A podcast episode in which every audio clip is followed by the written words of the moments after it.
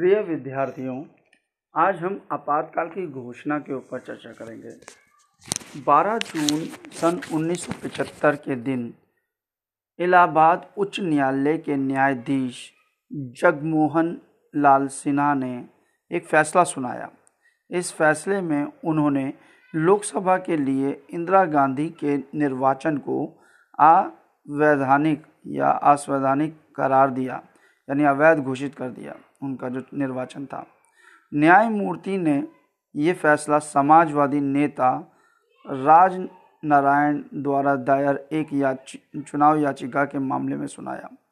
यानी जो जो फैसला सुनाया गया इंदिरा गांधी के खिलाफ, जो समाजवादी नेता थे, उनका नाम था राज नारायण।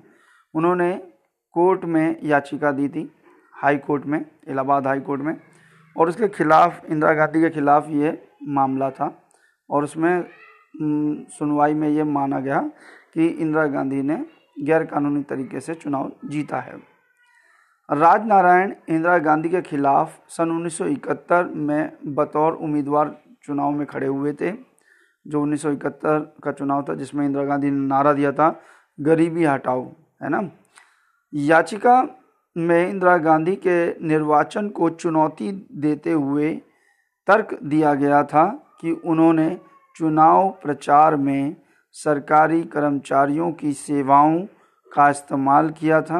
उन्होंने कहा कि जब चुनाव हुआ था तो 1971 का तो उसमें जो चुनाव में सरकारी आदमियों को लगाया गया था, उच्च न्यायालय ने इस फैसले का उच्च न्यायालय के इस फैसले का मतलब ये था कि कानूनन अब इंदिरा गांधी सांसद यानी एमपी नहीं रहेंगी।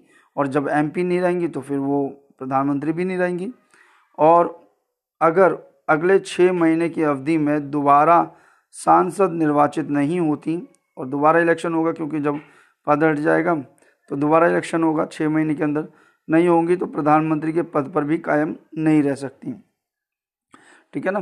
तो 24 जून सन 1975 को सर्वोच्च न्यायालय ने उच्च न्यायालय के इस फैसले पर आंशिक स्था, स्थागन देश सुनाते हुए कहा कि जब तक इस फैसले को लेकर की गई अपील की सुनवाई नहीं होती, तब तक इंदिरा गांधी सांसद यानी एमपी बनी रहेंगी, लेकिन वह लोकसभा की कार्यवाही में भाग नहीं ले सकती।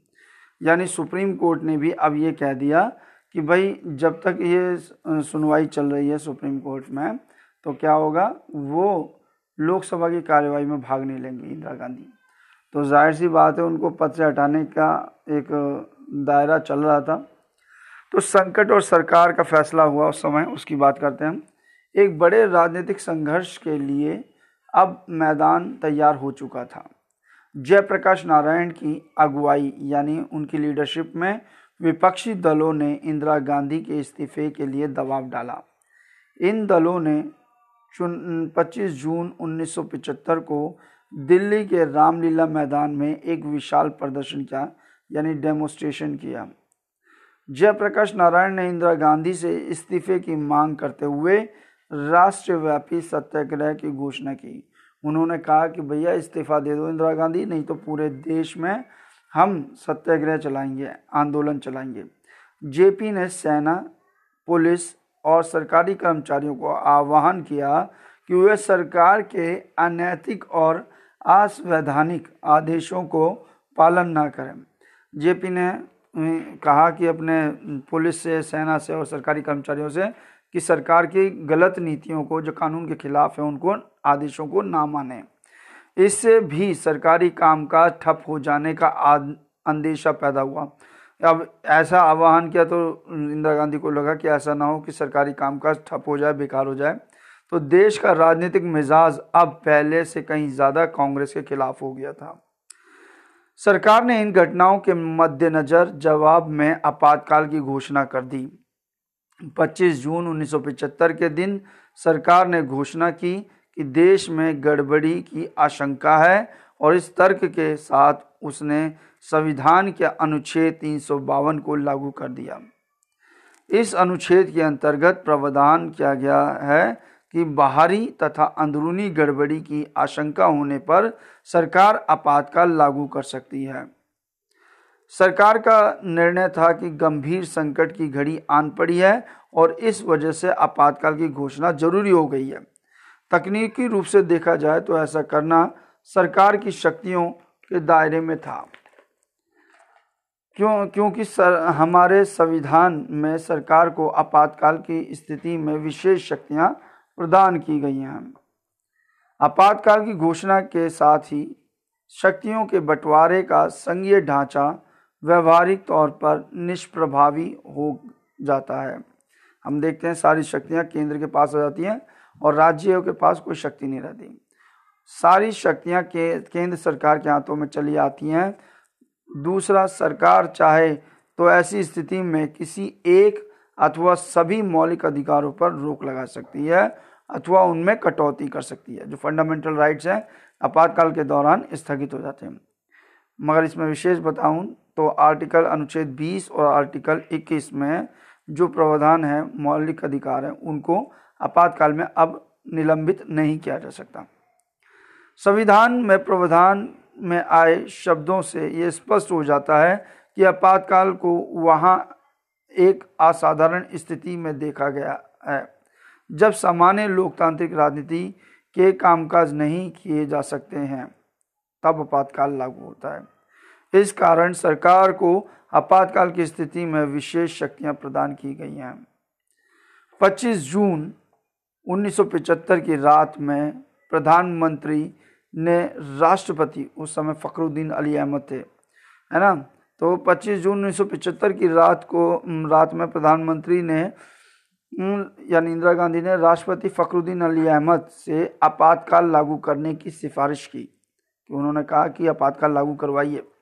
राष्ट्रपति ने तुरंत ही ये उद्घोषणा कर दी, ये उद्घोषणा कर दी आपातकाल की। आधी रात के बाद सभी बड़े अखबारों के दफ्तरों की बिजली काट दी गई। तड़के यानी सुबह सवेरे बड़े पैमाने पर विपक्षी दलों के, विपक्षी दलों के नेताओं और कार्यकर्ताओं को गिरफ़्तार, गिरफ्तारी हो गई। 26 जून की सुबह 26 जून की सुबह छः बजे एक विशेष बैठक में मंत्रिमंडल इन बातों की सूचना दी गई। यानी मंत्रिमंडल को भी नहीं मालूम था कि आपातकाल लगाया गया है। यानी सुबह छः बजे पता लगा कि देश में इमरजेंसी लग गई है। लेकिन तब तक बहुत कुछ हो चुका था। इसी के बाद आया था कि भाई, अब जब भी आपातकाल लगाया जाएगा तो क्या होगा? मंत्रिमंडल की लिखित सहमति होगी। अब आपातकाल के परिणाम क्या हुए? उस पर चर्चा करते हैं। सरकार के इस फैसले से विरोध, आंदोलन एक बार रुक गया थोड़ा सा। हड़तालों पर रोक लगा दी गई। अनेक विपक्षी नेताओं को जेल में डाल दिया गया। राजनीतिक माहौल में तनाव भरा एक गहरा सन्नाटा छा गया। आपातकालीन प्रावधानों के अंतर्गत प्राप्त अपनी शक्तियों पर अमल करते हुए सरकार ने प्रेस की आज़ादी पर रोक लगा दी, यानी कोई भी समाचार छापने से पहले सरकार को दिखाओ। समाचार पत्रों को कहा गया कि कुछ भी छापने से पहले अनुमति लेना ज़रूरी है। इसे प्रेस के इसे प्रेस सेंसरशिप का नाम दिया जाने लगा। सामाजिक और सांप्रदायिक गड़बड़ी की आशंका के मद्देनज़र सरकार ने राष्ट्रीय स्वयंसेवक संघ यानी आरएसएस और जमात इस्लामी पर प्रतिबंध लगा दिया। जैसे हम देखते हैं, आरएसएस हिंदुओं का एक संगठन है और जमात इस्लामी मुसलमानों का संगठन है तो उस पर प्रतिबंध लगा दिया गया। धरना प्रदर्शन और हड़ताल की भी अनुमति नहीं दी गई। सबसे बड़ी बात यह हुई कि आपातकालीन प्रावधानों के अंतर्गत नागरिकों के विभिन्न मौलिक अधिकार निष्प्रभावी हो गए। जितने भी मौलिक अधिकार थे वो सारे बेकार हो गए। उनको न्यायालय में लागू करवाने के लिए नहीं जाया जा सकता था उस समय। उनके पास अब यह अधिकार भी नहीं रहा कि मौलिक अधिकारों की बहाली के लिए अदालत का दर, दरवाज़ा खटखटाएँ। सरकार ने निवारक नज़रबंदी निवारक नज़रबंदी उसे कहते हैं किसी आदमी पे शंका हो कि ये आदमी कोई आ, काम करने वाला है किसी की हत्या या कोई साजिश करने वाला है तो उस पर नज़र रखी जाती है। और उस पर नज़र रखते हैं तो वो वो काम कर नहीं पाता क्योंकि हमारी नज़र उसके ऊपर होती है और उसको उस कार्य को करने से रोक दिया जाता है। तो सरकार ने निवारक नज़रबंदी का बड़े पैमाने पर इस्तेमाल किया यानी बहुत सारे जो नेता थे उनको नज़रों में रखा कि क्या एक्टिविटी कर रहे हैं वो? इस प्रावधान के अंतर्गत लोगों को गिरफ्तारी इसलिए नहीं की जा, नहीं किया जाता था कि उन्हें कोई अपराध नहीं किया, बल्कि इसके लिए, इसके विपरीत इस प्रावधान के अंतर्गत लोगों को इस आशंका से गिरफ़्तार किया जाता था कि वह कोई अपराध ना कर सकें, है ना? कि वो अपराध कर सकते हैं अगर उनको ऐसे छोड़ दिया जाए। सरकार ने आपातकाल के दौरान निवारक नज़रबंदी अधिनियम का प्रयोग करके बड़े पैमाने पर गिरफ्तारियाँ कर दी। यानी जिस पे भी शंका हो उसको गिरफ़्तार कर लो, उसको निवारक नज़रबंदी रख लो, ताकि वो कोई काम ना कर सके। सर ये जिन राजनीतिक कार्यकर्ताओं को गिरफ़्तार किया गया, वह बंदी प्रत्यक्षीकरण याचिका का सहारा लेकर अपनी गिरफ्तारी की चुनौती भी नहीं दे सकते थे, क्योंकि मौलिक अधिकारों पर रोक लगा दी थी उस समय, निष्प्रभावी हो गए थे। है ना? गिरफ़्तार लोग अथवा उनके पक्ष से किन्हीं और ने उच्च न्यायालय और सर्वोच्च न्यायालय में कई मामले दायर किए। लेकिन सरकार का कहना था कि गिरफ़्तार लोगों को गिरफ्तारी का कारण बता, बताना कतई ज़रूरी नहीं है।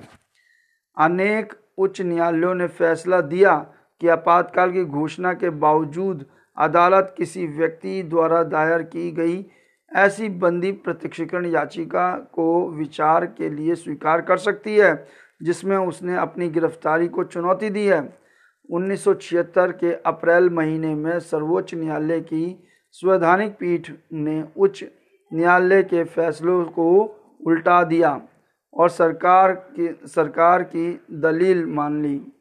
सरकार की दलील मान ली। इसका आशय ये था कि सरकार आपातकाल के दौरान नागरिकों से जीवन और आज़ादी का अधिकार वापस ले सकती है।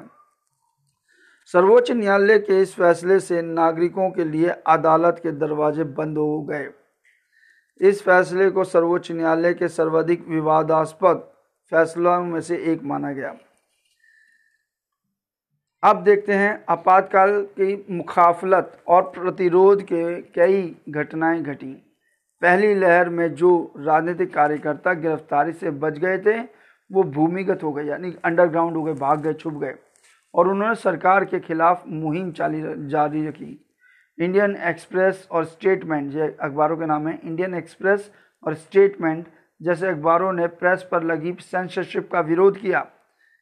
जिन समाचार पत्रों को छापने से रोका जाता था, उनकी जगह से ये अखबार खाली छोड़ दिए जाते थे। यानी ये दिखाने की कोशिश करते थे कि यहाँ पे एक खबर छपने वाली थी, मगर सरकार ने उसको रोक दिया। ब्लैंक छोड़ देते, खाली छोड़ देते वो कॉलम है ना?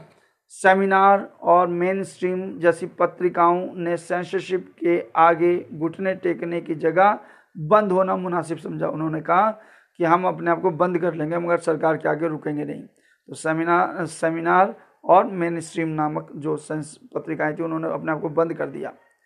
उन आपातकाल के दौरान।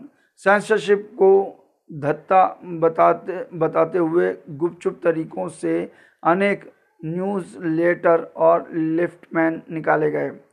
पद्म भूषण से सम्मानित कन्नड़ लेखक शिवराम कारांत और शिव, पद्मश्री से सम्मानित हिंदी लेखक फर्नावीश रेणु ने लोकतंत्र के दमन लोकतंत्र के दमन के विरोध में अपनी अपनी पदवियाँ लौटा दी। यानी जो पद्मश्री और पद्म भूषण मिला था, उनको वापस कर दिया सरकार के अवार्ड को। बहरहाल मुखाफलत और प्रतिरोध के इतने प्रकट कदम कुछ ही लोगों ने उठाए। यानी कुछ गिने चुने लोगों ने हिम्मत कर सके। संसद ने संविधान के सामने कई नई चुनौतियाँ खड़ी की। इंदिरा गांधी के मामले में इलाहाबाद उच्च न्यायालय के फैसले की पृष्ठभूमि बैकग्राउंड में, संविधान में संशोधन हुए, परिवर्तन हुए संविधान में। इस संशोधन के द्वारा प्रावधान किया गया कि रा, प्रधानमंत्री, राष्ट्रपति और उपराष्ट्रपति के पद को निर्वाचन को अदालत में चुनौती नहीं दी जा सकती। है ना? ये कानून बनाया उस समय, संसद में, इंदिरा गांधी ने, कि राष्ट्रपति, प्रधानमंत्री और उपराष्ट्रपति के चुनाव को अदालत में चुनौती नहीं दी जा सकती। आपातकाल के दौरान ही संविधान में बयालीसवां संविधान संशोधन पारित किया गया, है ना?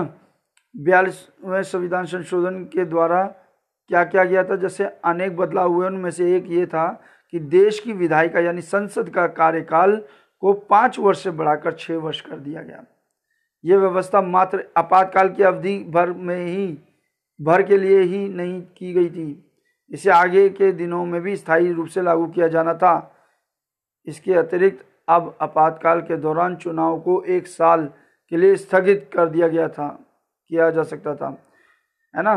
फिर क्या हुआ? सब दोबारा फिर इलेक्शन हुआ। और ये जो परिवर्तन था, जो पाँच साल का कार्यकाल से बढ़ाकर छः साल कर दिया था, इसको दोबारा पाँच साल किया गया। ठीक है? तो ये था आज का एपिसोड। फिर मिलेंगे अगले एपिसोड में। तब तक के लिए धन्यवाद।